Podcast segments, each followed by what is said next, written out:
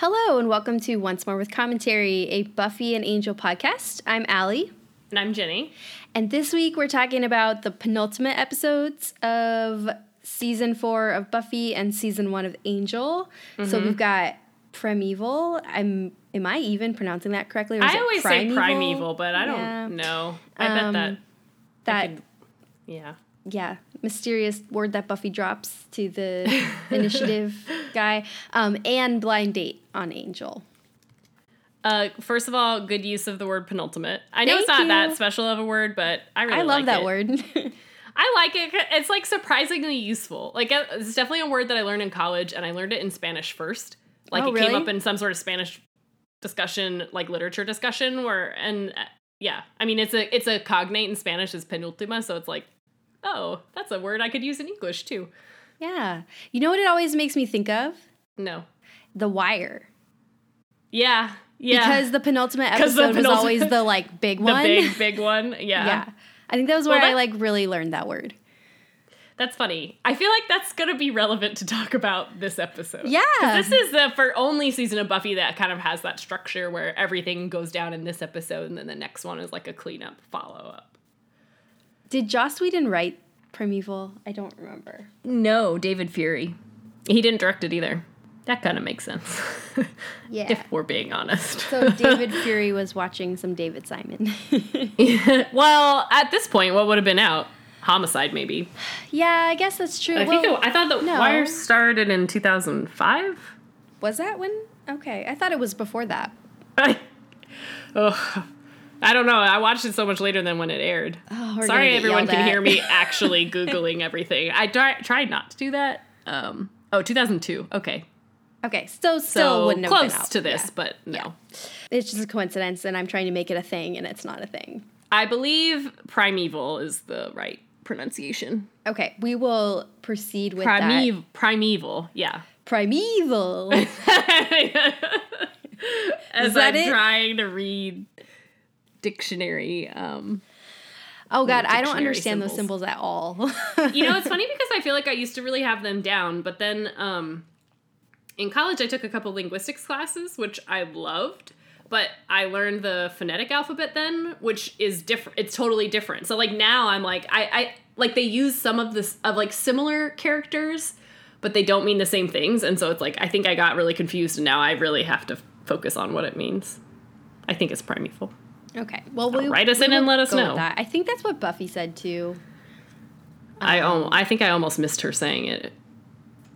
Yeah, I mean, it was, like, very brief, but yeah. as brief as the word primeval. I don't think that made sense, Allie. Let's just... It's kind of, it's got three syllables. It's not, like, a short word. Let's move on from that. Let's move um, on. How are you okay. doing today? I'm fine. Uh, this weekend is a long weekend. It is. Yep. We're both taking little short trips. Mm-hmm. I'm excited mm-hmm. to have time off, but... But yeah, it's like yeah. the last holiday for a while. yeah, yeah, yeah. I don't have too much else. Well, I guess I have a lot of summer plans, but nothing like glamorous. No, there's no like two week vacation in my sight. It's just like, oh, now you're just chugging along. From here yeah, on out. no, this is, um, this is like my, it's like a short trip. Like I'm going up to Tahoe and then I get like a like a week break and then, or like two week break. And then I'm like traveling again. And then yeah. I'm just like, I don't like live in my house anymore. Yeah. Yeah. It doesn't seem like you do.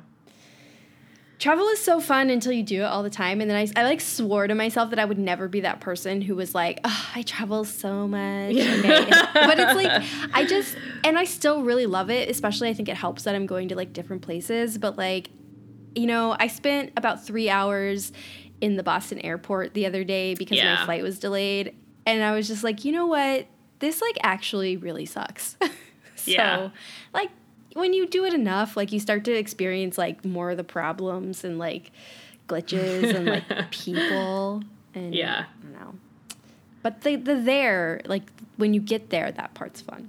So. Yeah. But, uh, yeah. Well, I'm very interested to talk about these episodes because I feel like most of this season has been a... I've had a lot of strong feelings. I kind of have middling feelings about these ones, which is, like, different than where I'm... It's just different from where I'm normally at. Yeah, I feel like, weirdly, considering the way the Buffy one almost feels like a finale, I don't have super strong feelings about it. Like, I, I mean, think because it's I not have the finale. Na- overall, my feelings are negative, but they're not like, oh, I hate it. Like, it wasn't, it's not that, like, visceral uh, upset that I had, like, last week or the, whichever one with the, the Yoko factor. Yeah. Wait, or was it the one before that? I don't know. But we should really call that Let's one t- the John, Paul, George, and Ringo factor. We should. We should rename it. Spike should have said that exact line so that we could quote it. Yeah. He came pretty close. Joss Whedon, call me. I'm rewriting your show. just the just the titles. Yeah. We're going to get rid of Primeval too since we don't know how to say it. Yeah. Well, let's get into it. Why yeah. don't you tell, tell us what happens in this episode? I'm going to try and stop saying the name, although now it's, like, becoming a verbal tic. It's going to become that thing where, like, you say it enough times that it loses all meaning. Yeah, totally. uh, in Primeval, now I'm going to see how many times I can actually can it. use it's it a, in my recap. It's a drinking game for anyone yeah. who wants to play along. Prepare to get drunk. Um, yeah. Okay, so last week in the John, Paul, George, and Ringo factor, at the end of it, Buffy and her friends ended it, you know, really mad at each other. They had this big blowout fight.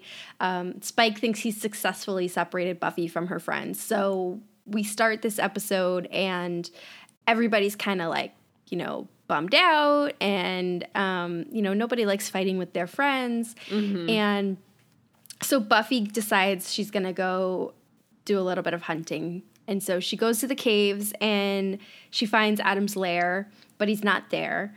And she stumbles across Spike. And Spike, because he always has to open his mouth, accidentally lets it slip that he was the one responsible. In his, well, he doesn't outrightly say, but he like mm-hmm. references the fighting. Yeah. And so Buffy realizes that, hey, actually, who told me all this stuff about my friends, or who told them this stuff? So they all she, she calls everybody together.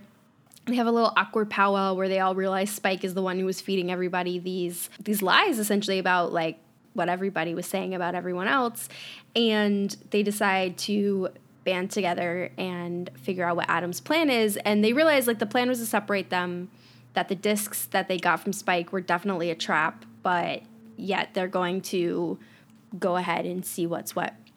So they figure out there's like a secret lab under the initiative, and that they have to go basically storm the initiative, but they trying to brainstorm in ways to like defeat Adam.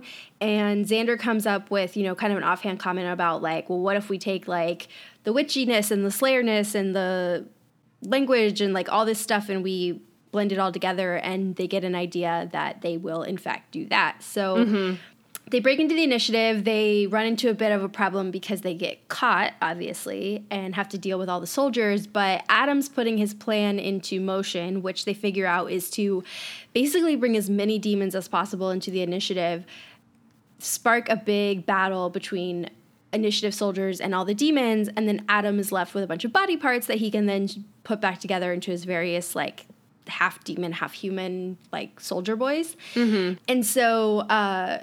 they get into the initiative, like, all hell basically breaks loose, like, quite literally. And mm-hmm. um, Buffy and her friends kind of barricade themselves in three fourteen, um, where Buffy goes off into the secret lab, and ev- uh, Xander, Willow, and Giles uh, start performing the spell. And we see Buffy um, go into the secret lab, and she actually finds Riley, who has been kind of M I A this whole time, and Adam has him chained up because apparently Riley was also implanted with a chip that mm-hmm. actually, instead of in his brain, was in his central nervous system and gives Adam control over his movements.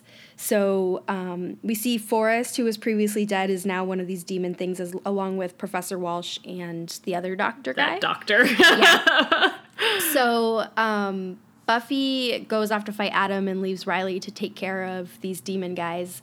Uh, once Riley essentially overcomes his chip and, like, cuts it out of himself. Mm-hmm. Badass, like, it self-surgery was, there. Yeah. And so Buffy goes to confront Adam, and the spell kicks in, which is just totally awesome. This is, I think, Not to get too into the discussion part of it yet. Uh-huh. Yeah, you're editorializing right now, and I'm not sure I agree with it. Okay, I'll stop. And so Buffy fights Adam, and um, basically everything he throws at her, she can, like, block. Like, she shields the bullets, and mm-hmm. she can turn his bazooka into a flock of birds, and she reaches in and pulls out his uranium core and basically turns it into nothing. So they beat Adam, they win the day, and they have to then get out of the initiative, and we see we hear this voiceover of basically the government deciding that the initiative was an experiment that failed. Mm-hmm. They're going to fill in the compound with cement, and mm-hmm. everybody's going to sign N D As and, you know, all kinds of stuff. Mm-hmm. Yeah, that's that's Primeval. Primeval. Primeval. Primeval. uh. Okay, so I think the first thing I want to talk about then is you don't like the the scene with the Adam. Spell. Okay. I don't. I, I didn't like it. the spell. Why? I okay. Why don't you I, like it? I guess okay.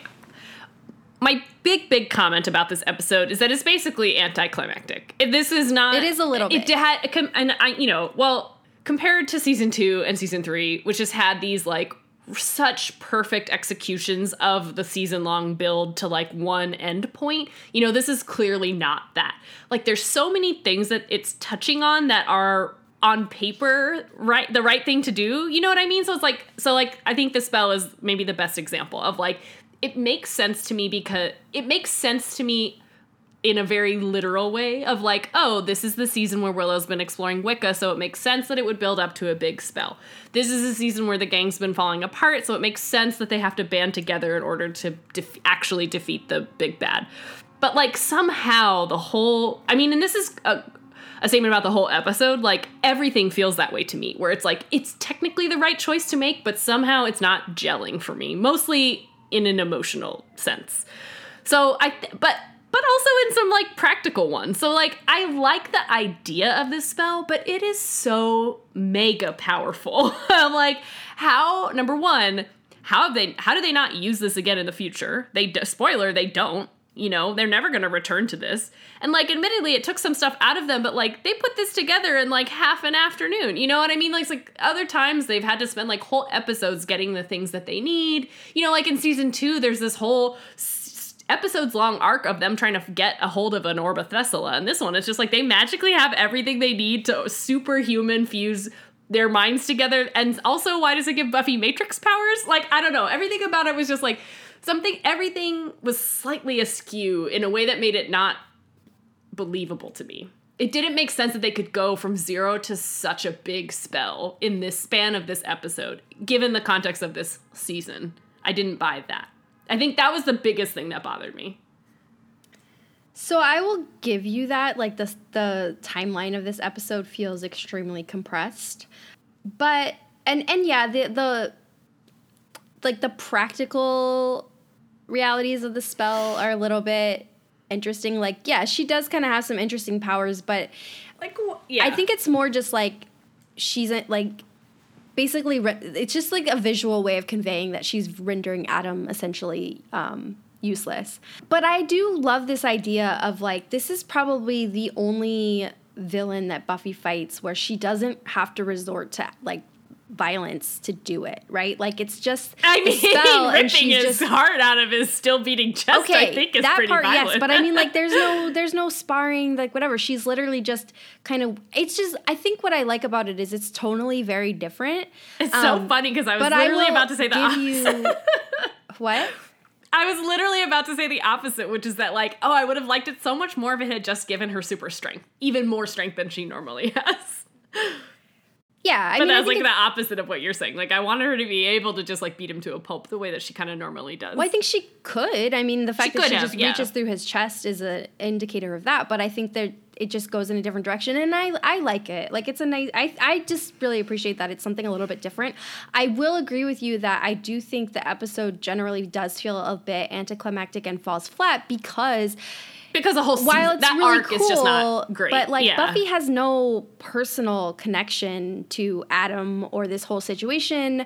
You know, like the Initiative plot has just never really worked on that level. And right. so I think yeah. it's like she takes him out, but like of course she does. Like we've never assumed that she wouldn't. But there's no, you know, she doesn't sacrifice anything of herself in order to do it, right? Like, so Angel, yeah. obviously, she had to kill her boyfriend. And yeah. with the mayor, it was like they blew up the school. They ba- they literally blew yeah. up, like, the place that they had spent the last and few years. And lost a lot of their friends. Exactly. But this was a little bit more, I think, supposed to be about bringing the focus back to the core four, having them do this to work together. And you're right. It is, like, on paper, like, this great metaphor of, like, they literally have to come together yeah, to yeah. fight Adam.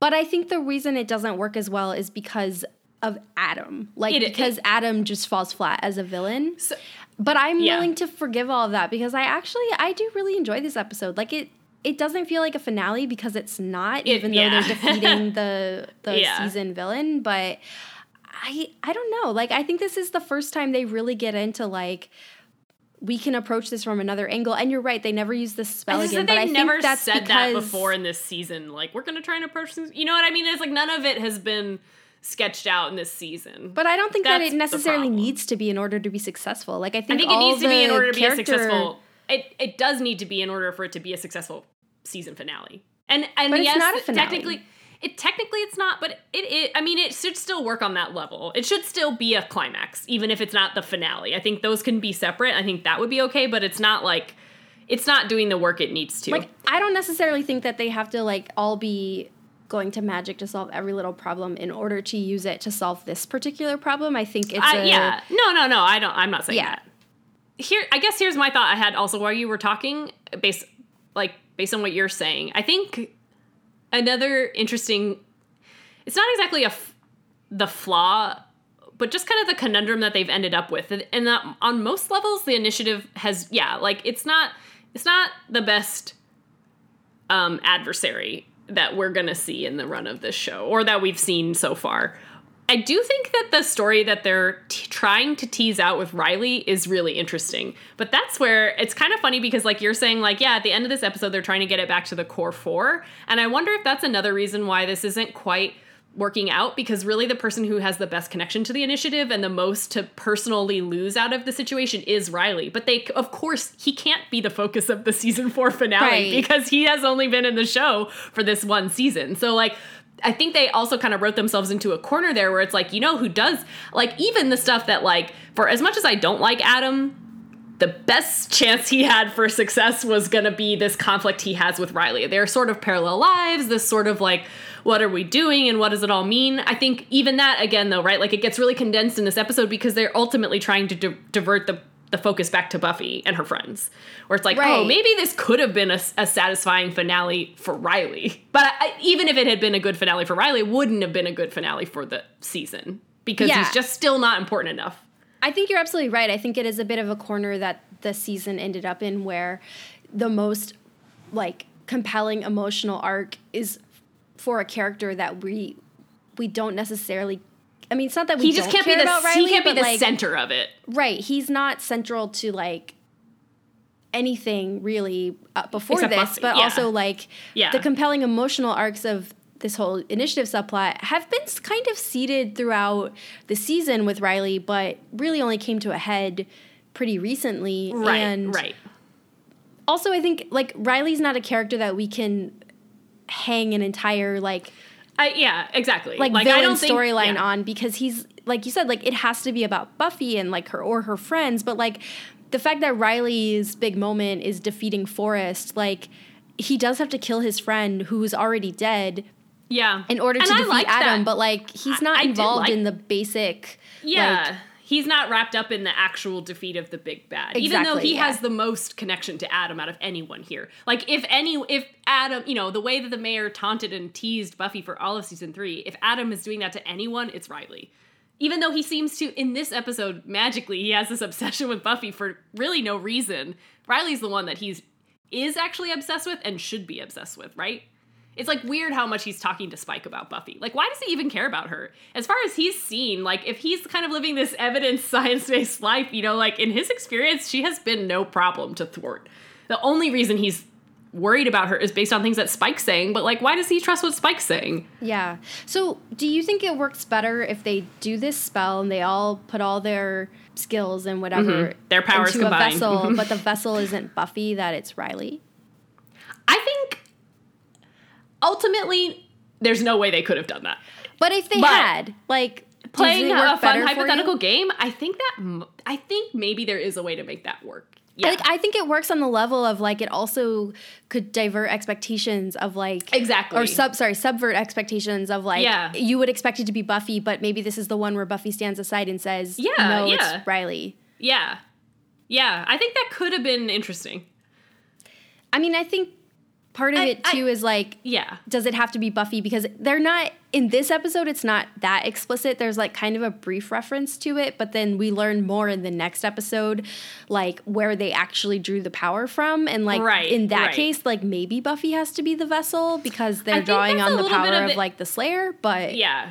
I think that's a little bit of the problem, too, is that they're... This is feeling a little forced, right? They need to get the Scoobies in this particular situation so that they can do the next episode. Because it, there's really no explanation here as to...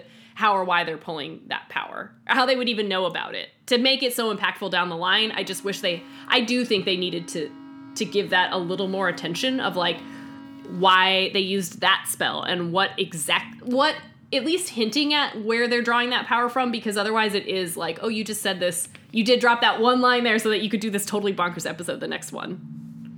Yeah. Which is cool. I think it's a, I think it's a fine idea. I really like the idea of them doing this kind of penultimate climax a la The Wire. Obviously, The Wire has done it way more successfully in all of their seasons. But, it, you know, I, I I appreciate the effort. I just think, I, I mean, ultimately, I, I for all the critiques that I'm pointing out, like, I didn't hate this episode. I don't think it was great by any stretch, but it had it didn't have any additional problems than what I already knew based on our conversations that it had to have, right? Which is that, like, ultimately, Adam is not a good villain, or he's not a good season villain, and that there's just no way that this was going to be live up to any of the previous season finales. But that being said, uh, on its own, it's a fine episode. You know, it's not great. There's I have a lot of nitpicks, but it, it was exciting, and it was, you know, it was kind of interesting. I liked, um, as much as I don't, you know, we I don't think we love the initiative in all of its execution, but I, I did like, kind of like the big throwdown scene. You know, it's like, I, it's clear that this is low budget and that, like, this is maybe the reason why th- that whole showdown scene happens at the end of Cabin in the Woods, because, like, maybe Joss Whedon wanted to do it better. You know, once with, like, letting all the monsters out in a big lab- laboratory and then they all fight it out. Um, but I still thought that was, like, about as well executed as they could have done. I don't know. So, I, I mean, on the whole, this episode is totally medium for me. I think the and the, the only reason that I have really a negative reaction to it is because it's so, it's supposed to be the climax. Yeah, but I think in that way too, it's also, I think you're right. I think this is as good of a villain finale as we could get with the villain that we had. Um, but I also think the other thing too is that the problem, like, I'm not saying, oh, this is my favorite episode. I agree with you. It's fine. Um, I think I do like it more than you do, but I also think that it hasn't, like, the episode kind of lulls you into thinking, oh, this is a finale, and, like, yeah, it's it better when you remember that it's not a finale. Like, well, I think it has it, all yeah. the hallmarks of a finale, but, like, if it's, if it's disappointing, but if you remember, oh, this isn't supposed to function as a finale, then I think it suffers less in comparison. Well, I, it's funny because I was about to say not exactly the same thing, but if I thought of, if I, thinking about this is, if this was just a regular Monster of the Week episode, I think I would like it. Uh, or at least I would be actually neutral on it, you know, not leaning one way or the other. Cause I because think it is. Like, for, if you think yeah, about it, Adam one, is just a glorified... one episode span of a problem, of a conflict with a solution, I think it is actually fairly well plotted and fi- it's good enough for that. Yeah. So yeah, I mean, it has everything to do with expectations and not and and and it gen, and it genuinely its placement in the season. That's not irrelevant, you know. But yeah. yeah, to your point, it isn't technically the finale, and I do think that that's. I I, I guess I don't believe that they were, like, trying to make it anticlimactic exactly, no. But I do agree that yeah, it isn't the finale, so that there's a reason why it does feel a little unsatisfying. Also, I think you just said something really interesting, where, like, it does feel like Adam is a demon of the week that got bumped yeah. up to like the big bad, yeah, but yeah. like he doesn't it's really support a few extra episodes, that yeah. kind of thing. So yeah, Adam would have been a really cool episode of the week. Yeah, or and, two, I mean, like frankly, a two-parter. We kind of already something. did that once, right? Like in season one, we did sort of have this resurrection theme. Yeah, I was trying to think about that at the beginning of this episode. I was like, oh, how does this relate to that one? But I didn't get anywhere with that train of thought. It doesn't. They're not the same at all, other than reanimation. Oh, you mean that season two episode with the corpses? I thought it was season, season one, isn't it? Wait, which one? Which reanimation? With the, um, oh God, how many are there? I was thinking of the one where they are trying to build the perfect girl and Cordelia is supposed to be the head for that yeah, that's football players. Season two. That's, mm, but it's like episode yeah. two of season two. Okay. Yeah. So in a normal season would have been episode fifteen. yeah, yeah, yeah, yeah. I do want to say that as much as the actual defeat of Adam maybe rings a little bit hollow, other than I actually do like the symmetry of the group breaking apart and then literally coming mm-hmm. together to defeat him. But I do really love when they actually do emotionally come back together, where yeah you know, oh I did like that, where they're calling down uh-huh. the elevator shaft. Yeah, that was a great scene. The scene yeah. with Buffy and Willow is really sweet, where they both acknowledge that like yes yeah, Spike definitely said things that weren't true, but there were definitely reasons that he was able to mm-hmm. drive them apart. Um, you know, we have Buffy acknowledge that she's literally been so wrapped up in her boyfriend that she's ignored all her friends, and mm-hmm. you know, Willow admitting that, you know, she kind of disappeared as well with the whole Tara thing, and um Xander's not really part of it, other than to like grossly enjoy being hugged by two girls. Like whatever, Xander will be Xander, I suppose, you know, like. And it's not as easy as Giles might want when he says like, you know, um you know, piffle, let's move on. Like it's right. not piffle really. So Uh, well, and yeah, you're right. I I really liked that scene, and I also thought that was a like really quintessentially Buffy moment of like they are in the middle of a like near apocalyptic scenario, and they like it don't it doesn't stop them from taking the time to say the things that they need to say to each other. You know, like to have those emotional connections whenever they need to happen. I think is a pretty like typical thing that they've that they'll always do in the show, and I really liked it. And yeah, I mean, it was just sweet. Um, Yeah, you know, and I actually had taken some similar notes that, like, yeah, despite all of its flaws, I do feel like one, you know, they did effectively kind of tie all the strings together, which, well, again, technically speaking, they tied all the strings together, so the gang all comes together, but there's also a lot here where Buffy reiterates, like, how she's not going to follow orders. yeah, or you that know, she's like above them in, because, yeah, like, these military people have no clue. Like, like she says, like, you're playing on my turf. Like, you exactly. can't give me really, orders. I, you have no yeah. authority here. Yeah. And I, I appreciated that scene as well. And I think it was, you know, ultimately they have to give in because they just are, have completely run out of options. They're getting slaughtered. You know, they don't, the initiative just can't handle this situation without her help. So they do eventually have to acquiesce to her, but I appreciate that she never backed down, and that she also like underscored that like, I don't report to you and I don't have to listen to what you're saying. yeah. So one thing going forward, do you think, because I don't really know, I don't really think that it's going to be touched on too much in the next episode, but you know, at the end of this, Spike saves them from, you know, a random demon barging into three fourteen, and he kind of says he does it because he doesn't want them to stake him for the whole role in the Adam thing. But, I mean, how, if at all, does this set up the case for Spike to still be there in it the doesn't. Next season? I, I, I mean, it, it doesn't. I don't, and that's been a problem even in this season, is it's like the, they are really scraping at justifications for keeping well, him around. I think I, with Spike, like, he stays around as long as he thinks there's hope that the initiative can take this chip out of his head. Yeah, for him, but it doesn't make sense why the Scoobies are letting him hang around them. Makes no. sense for him to still be in the show. I don't, but, yeah. Yeah. No, I mean, I'm annoyed. I'm annoyed with how that, like, barely makes sense, I guess. And I think again, the way like, they try you, to explain it is, spec- you know, a different direction next season. Like, why Spike well, stays. It's true, but I guess the, uh, I mean, and the other, like, the the non, the less contentious reason why he's sticking around post this episode is because realizing that he can't get the chip out, he has no one else to fight with other than demons, so, like, he may as well be, you know, join, uh, kind of allying himself with them a little bit, because they're going to give him access to these things, and it's, I don't know.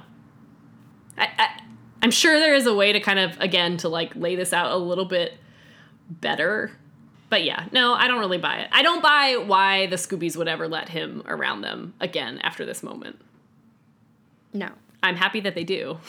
I, I I guess, again, once he's once he's around long enough, I guess there's some justification for, like, he is powerful. You know, the way that they needed Angel, because Angel is almost as strong as Buffy is. Like, if a vampire is lending you his strength, I'm not sure why you would necessarily say no. Yeah. Other than the fact that he's betrayed you a million times over. But I guess there is also something kind of predictable about Spike, where it's like they know they never really trust him, even when they let him back in. So it's like, y- yeah, it doesn't really make sense. But they also, I think, know that, like, well, as long as we're either paying him or giving him some greater motivation to be with us than the enemy, then he'll be he'll stick to that. Like, it's not out of loyalty that he's with them. It's totally practical reasons. Well, and if I'm remembering correctly, in the next season, he's not quite around in the same yeah, way he is at the I end think, of this season. Yeah, like, he's just in Sunnydale still. Right. So, you know, maybe they don't let him back in that way. We'll have to pay attention. Yeah. yeah He's so, kind of got that, like, annoying sitcom neighbor vibe to him, though, at this, in this moment. He's a little bit Steve Urkelly of, like, why are you letting this kid just run into your house? Well, before we skip over it, you mentioned this in your um, recap, but, like, again, Riley doesn't get to be the star of this episode exactly, but I, I thought, I loved everything that Riley did in this episode. I thought, you know, his fight with Forrest, I thought that was a fairly good climax for them. You know, like, it's kind of been, that has been pretty much teased or set up this entire season, that they're fighting with each other and they're fighting pretty much over the relationship with Buffy. I, you know, Forrest has his kind of flaws as a character, like, not character flaws, but, like, flaws in his creation as a character. But it's kind of fun to see him be like, well, I'm, I hated Buffy and now I'm super strong and I really hate Buffy. I don't know. It's, like, ridiculous, but I li- I liked it. I liked their showdown, and I li- I really liked Riley's, like, co- overcoming his chip just enough to get it out of himself so that he could control his behavior again. I thought that was, like, a really great badass moment for him. It really was. Um, and reminds you that Riley is first a soldier. So Yeah, yeah, totally. Um, I loved Forrest's little finger wag at Riley. Like, uh-uh. uh-huh. Oh, my God. And also, like, literally when we were talking about last week's episode, um, I forgot that this was why Riley showed up at Adam's cave in the first place. I was yeah, like, yeah, same. It makes sense that he would have done that. And I was like, oh, that's right. He has a chip and Adam made him. Yeah. I totally We're, like, about five that. minutes in, and I was like, uh, oh, oh. right. This makes more sense. Yeah. I, you know, I forget things. Me too. It's fine. Especially when they relate to Adam. Yeah. I, I guess, okay, so this is really not, this is not a critique. This is just a, like, you know, the way that we typically note on the fashion as, like, something that really places these episodes, any episode of Buffy at a specific time and place. Like, this episode and the Angel episode felt so post-Matrix to me. I kind of said that before, but, like, I think that was a little bit of my problem with the spell, too, is it's, like, Buffy waves her hand and stops the bullets midair. That is actually seen, you know, shot for shot, a scene that happens at the end of The Matrix. So I was like, somebody watched that movie and then was like, how do we do that? Which is frankly what every single action movie and T V show did for, like, five years after The Matrix. So it's not weird, but I, w- I, I did, like, laugh for a minute where I was like, okay, I see what you're doing. uh, yeah, they probably were jumping on that bandwagon. I am but, certain. I mean, I'll point it out in so. Angel too. It's not yeah. even that I mind. It was just like, oh, that really dated this episode. I mean, that's the kind of thing where, like, you know, um, what was it, Shrek, where they also, like, referenced The Matrix? Yeah, like, yeah. everything was literally referencing The Matrix. But that is a, that is a, like, joke reference. That this is a, like, accidental visual reference. Yeah. It, they weren't playing it for laughs, I don't think. Again, it's not actually a critique at all. It's more so that just, like, oh, God, watching this now, I could tell exactly when this took place. Also, I've seen The Matrix a lot. I was the first D V D I ever owned. This might be the only Buffy Fun. episode where they all Trivia. only um, wear one outfit. It's true. And I do like Buffy's outfit in this one. Because, like we were talking about, the timeline is extremely compressed in mm-hmm. this one. So I suppose it's to convey urgency, but I don't know if it does that. It didn't. Okay, well, would you like to talk about Angel? I would. Uh, let's talk about Hid... Hidden Matrix references in Angel. Just kidding. I didn't notice any, so you'll have this to tell me. This one is a... I, I will. It's less direct. Okay. So tell us what happened in Blind Date. Okay. As always, I'll attempt to keep this somewhat short. So, I mean... I'm timing you. Great. um, basically, in this episode, you know, Angel is, like, doing his angel thing. He's, like, fighting some vampires, and he encounters this blind woman who uh, starts attacking him. And even though she can't see, she, like, pretty handily spars with Angel and gets away. So he goes back to Angel Investigations, and, you know, Wesley Cord- and Cordelia are trying to piece together who she is, and they discover that, oh, in fact, she has a rap sheet full of murders. So knowing this, Angel shows up at her court date, sure, um, to basically try and prove that, like, oh, she can actually... She's not the helpless victim that the, her, of course, she's being represented by Wolfram and Hart as they're painting her out to be to get her off on whatever the latest murder charge is. But Wolfram and Hart is full of good lawyers, including Lindsay, who we've now seen a few times. Um, and he gets her off of all the charges, all of her murder charges, at least in this latest case. So it basically, they basically pieced together that this woman is a super powerful assassin. She blinded herself on purpose so that she could kind of grow these different, you know, fighting skills and senses. So even though she can't see with her eyes, she's very perceptive to everything that's going on around her. And she's highly trained in, like, martial arts. So it turns out that she's basically on the on the hire for Wolfram and Hart, and they hire her to do their dirty work when they need an assassin to do things. And in exchange, they get her off of all the murder charges that they've set her up for. That is continuing to happen, except that, oddly, Lindsay, the lawyer from Wolfram and Hart, seems to get cold feet about whatever particular case they've hired her on for next. And so he shows up at Angel Investigations explaining that he needs Angel's help. They, of course, expect that he is just setting them up somehow, but it turns out to pretty much be genuine. That it turns out they've hired her to kill three children, and that is a, a line for Lindsay. That's apparently his line of morality. So he... Uh, teams up with Angel and Gunn to perform a pretty elaborate heist of, of their own law offices um, to try and get out the information that they need to figure out where these kids are located so that they can intervene before she kills them. And they're ultimately successful, not without a lot of small hiccups along the way, including, like, Lindsay getting pulled into a, like, surprise mind reading test the way that normal humans might get pulled in for a surprise drug test. um And by the end of it, they figure out where the kids are. Angel does rush in and save the day and defeat the villain. Um, and at the end of it, Lindsay is still at Wolfram and Hart. He's about to quit, but he kind of gets this uh, speech from his boss where at the end of the episode, we're kind of left wondering what decision, if he's going to decide to stay with them or if he's going to decide to just leave and be done with this clearly vile and evil life. Because they do...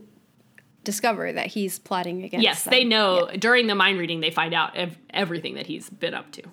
So that's that's that this is cool. The episode where Lindsay defects briefly and teams up with Angel for an elaborate bank heist type scenario. The last battle for Lindsay's soul. I, I think I like it more as a heist. Yeah.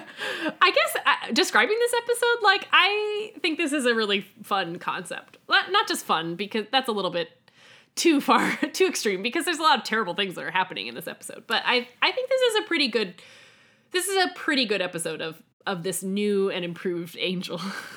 Well, it is. And I think it's like, you know, case study number one of what happens when you expand the world of Angel mm-hmm. to with not just more people, but compelling people. Like we yeah. have, you know, Lindsay has been set up as, you know, an antagonist, and we've seen mm-hmm. him a few times with Wolfram and Hart, you know, we going all the way back to the pilot.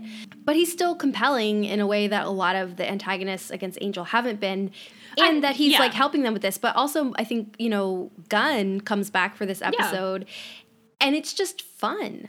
Yeah. Because you, I, like, you care. And you know why one of the reasons that Lindsay works, I think, is because, I, at least I buy the show's kind of depiction of him as a worthy adversary. Like, mm-hmm. he's super smart. He's able to get this woman off of impossible charges, and he's able to break into his own law offices that employ, you know, no shortage of well-funded security measures. Both, Shamans. B- yeah, both mystical and practical, like real world. So I, I, I think that's one of the reasons why he's a more he's a more fitting foe for Angel, right? Because it's like, it's no fun to see someone beat someone that they're just clearly better at, better than, but it's fun to see them try and go up against somebody who has, yeah, and like now they're giving him kind of fleshing him out a little bit so that he's not so one note. You know, I, I, he never really came off as like really one dimensional to me. But I, especially now, right? Like now going forward, Lindsay's always going to kind of have this more complicated backstory and relationship with everybody around him.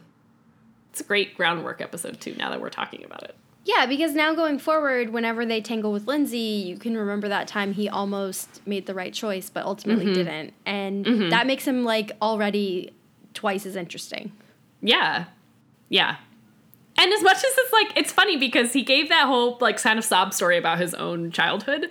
I, even that, I really like the way they handled it, right? Because a little bit of me thought, so after he wins this case, Vanessa, that's the name of the woman, the Wilferman Hart is clearly already setting her off on another gig. And his boss suggests to him, like, you better come up with a tragic backstory for her now because you're going to need it. So it was kind of funny when Lindsay was in Angel's offices explaining his sob story. A little part of me thought maybe that's just the story he made up for Vanessa and he's just using it for his own purposes now.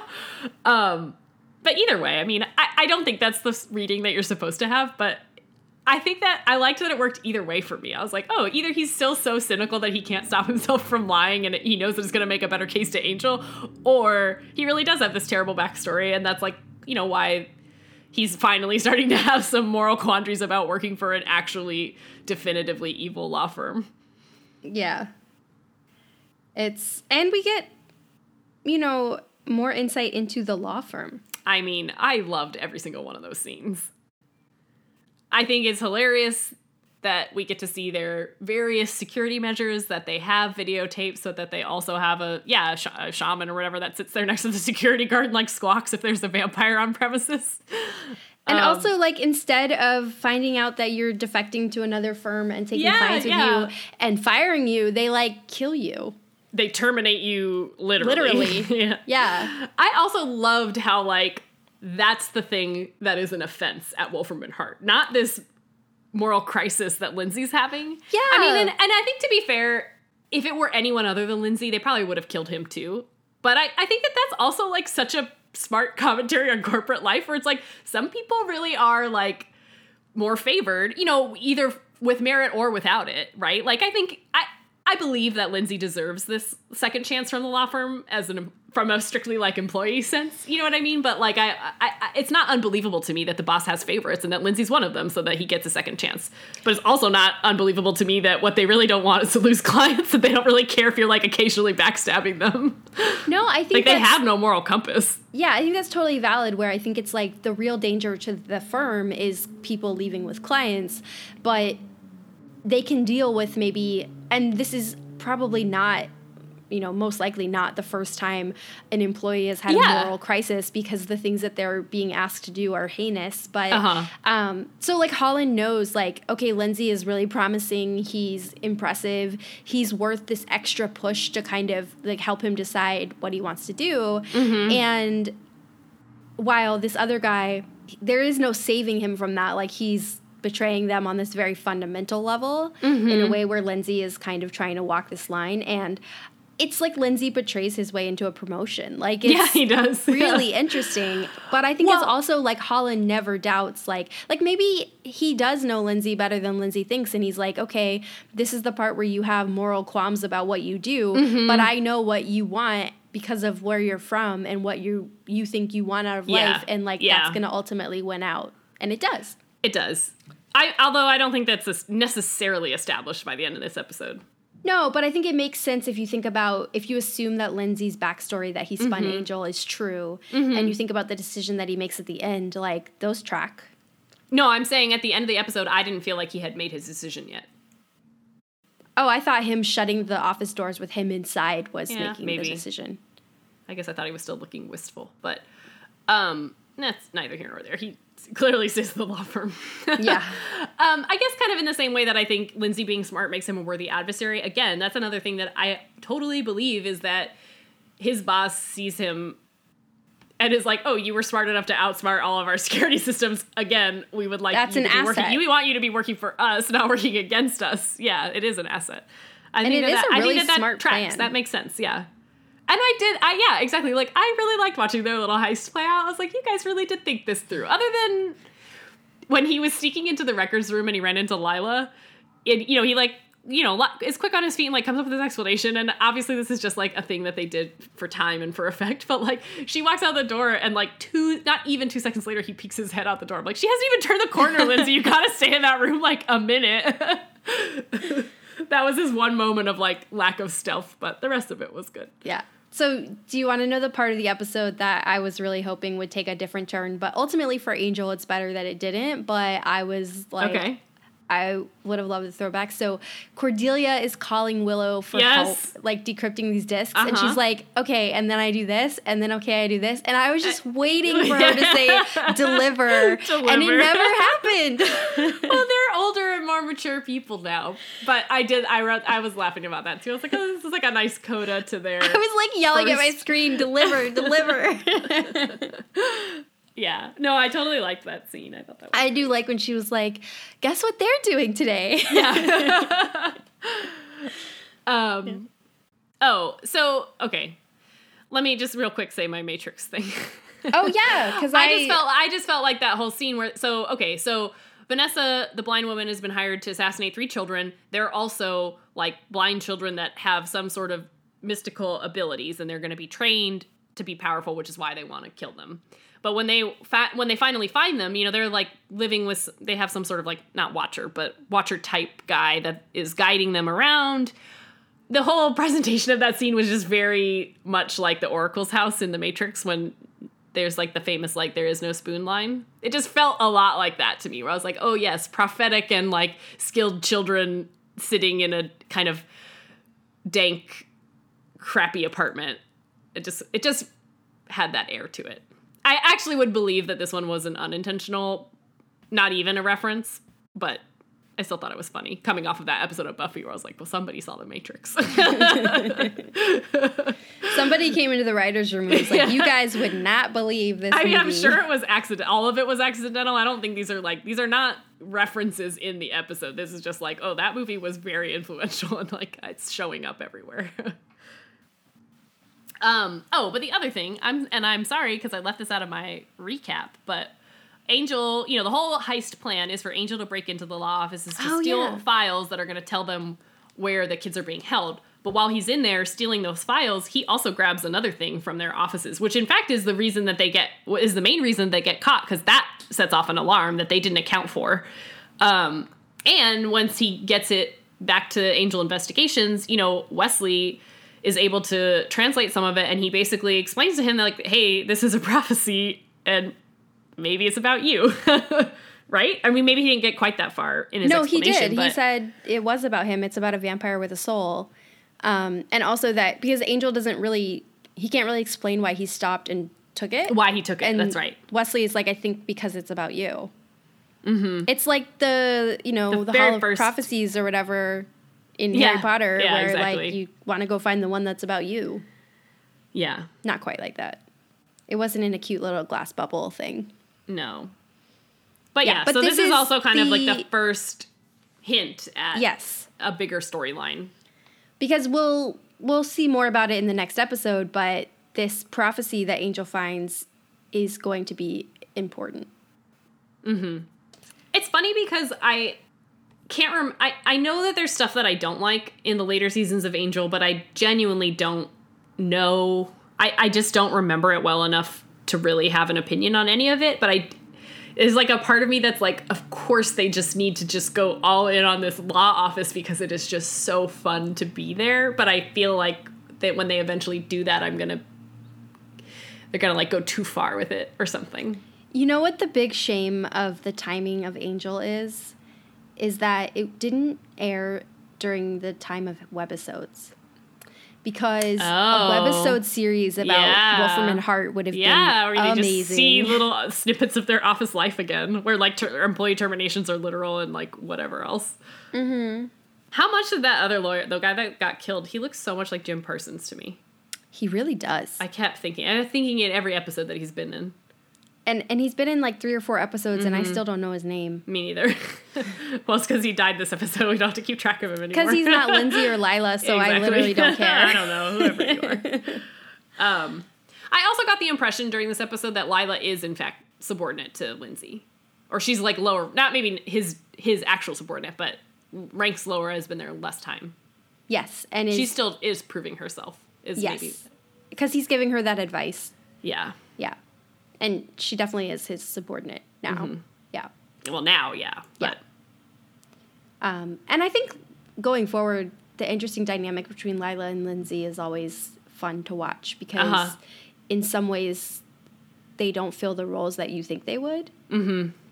Um, and the way they play I'm saying yes, but I have no idea. Other. I have no idea what you're talking about. I think no, I think their competition with each other drives a lot of the action oh, going forward. Right, right. But I also okay. think like you might it it might be lazy to be like, oh, the man in this dynamic is gonna be more evil and uh-huh. like I see you know, what you're more saying. Willing to deal with this, and the woman would be emotional about everything. But really, Lindsay is the one with the moral center, and Lila mm-hmm. proves herself to be willing to do almost Ruthless. Anything. Yeah. Yeah. Interesting. Um, so the way that plays out with their competition is interesting. I'm I'm excited. I mean, I am ready for season two. Can we? Me too. Next I was week excited. I want to Shanshu, and then I want to, you know, get into yeah. season two. But I was excited about this episode overall. I guess yeah. I came into this, uh, our taping, being like, I was middled on both of them. But honestly, I liked this episode of Angel. I do feel like they didn't really remark on the end of it because they established that Vanessa is a human. I'm pretty sure that Angel killed her at the end. That's like a little dark. I thought he just knocked her out. Did he, didn't he not kill her? Okay. I guess I can never tell. I'm assuming they gave her to the police. I, okay. Because she was human. She, you know, she stabs her defied all Buffy logic, and she has a soul, and she did all this, but yeah. whatever. We've moved past that. Yeah. A long time ago. No, but I'm excited for to hear about what this prophecy stuff has to do with next week, so. Mm-hmm. Yeah. And, like, finally things are coming together for Angel. It's like and I finally remember, a reason for anything. I remember really liking the season one finale. I think I do, too, but I genuinely as with this episode where it was like, I don't remember. I didn't remember what was happening in this one at all until ten minutes in. Even then, I forgot most of the details. Yeah. Um, so next week we've got to Shanshu in L A, mm-hmm. or Shanshu, I, again with the pronunciation. Yeah. I don't know. And uh, Restless, which we have disagreed on before. I mean, but again, you know, I mean, I think for good reason. I don't remember the details of that episode very well. So I'm excited. I'm excited to watch it. I hope it comes across. I'm coming at all of these, uh, at least intentionally, with an open mind. I'm not trying to like not like that. Did you guys know that Ginny secretly hates Buffy? Well, in fact, you know the con- that's my defi- the con we've been running this my, whole time. My definite conclusion by the end of this rewatch is that I like season four a lot more than I realized, or at least that mm-hmm. there's so much good stuff in it. There really, so, like, if is. Anything, I've been mostly pleasantly surprised. It's really just the the, the tail end of the arc that is fizzling. Yeah, and I remember really loving the finale though because it because all the action is out of the way. It like yeah, I, it's really trippy. It's you know there's a lot of like foreshadowing in it if you've if you know mm-hmm. what you're looking for. But also I think it just kind of gives the show a moment to kind of like breathe and have fun. And yeah, um, it just feels like a an episode where you can watch and just go. Okay. Even yeah. though, like, you don't know the entire time what the hell is going on, but I don't know. It's, like, relaxing yeah. in a way that, like, most of the finales aren't. Yeah. Which is a weird oh thing to God. Say about a stressful situation they're all in. But yeah. Oh, my God. I almost forgot to say a thing about um, Primeval. At some point during that episode, Buffy was talking about, oh, you know how Riley told us that the power center for Adam is his uranium core. And oh I was like, God, it wasn't uh, Riley? Excuse me, that was not Riley, that was Jonathan. You did not actually already forget about him. That would have been so much better had she said, remember know, when Jonathan like, told us. Clear but that you know that what? Timeline maybe, actually happened. Maybe she thinks Riley said it because I think they started to they forget sort of a little bit of their memories. The things. Uh, hard to say. I yeah. guess you're right. But it really bugged me. That bugs me now. I didn't even notice that. Because I, I actually was like, wait, when did Riley say that? Like, yeah. I like was trying Al- to remember what Alex- episode that was. Me and Alex both said the same thing. We were like, that was Jonathan. Do you have any pop culture this week? God, no. I'm sorry. That's okay. I'm in a bad pop culture place right now. Other than same. Buffy. I don't know. Like, I'm not feeling very mo- I'm still watching the rest of Freaks and Geeks, but um... I already talked about that. uh, otherwise, I'm just kind of in a lull where I'm like, I don't really, ha- I don't quite feel like starting anything new. How do I make a lot of stuff is like coming up on breaks, you know, for the summer. So it's like, I don't, I don't know. I gotta get, I gotta get back into something, but I don't have anything right now. I've just been reading a lot, but I'm not willing to share what I've been reading. Okay. This is a judgment-free zone, mostly. No. It's, you know why, you know what it is? It's that it's fine, but it's just not something that I think I would be like telling a million people, like, you have to read A this, million people? I, is that how many listeners you think we have? Yes. I choose to be positive. Excuse you. Even if we're being positive, Allie, I think a million is a stretch. Fine. It's not something that I choose to tell ten people to read. Okay, thank you. Is that better? It might be more than ten, but I feel confident. You're not, you're not letting me be hyperbolic here. I just think you should have said a thousand. I would have let that go. A million. It was too extreme for you. Okay. um, okay. I, uh, I'm on Team Riley this week. Ugh, me too. He yes, I said chip. it first. Yeah. No, that's fine. I have no qualms with being on the same team. You're the one who doesn't want to agree with me. I don't it's like, like when I, we were younger and my sister would, wouldn't want to wear the same outfit as me. I, I completely understand that. I'm Team As Riley someone also. who...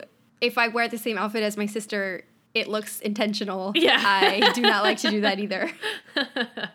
Now we try and dress alike on purpose. Actually, she does it even more than I do.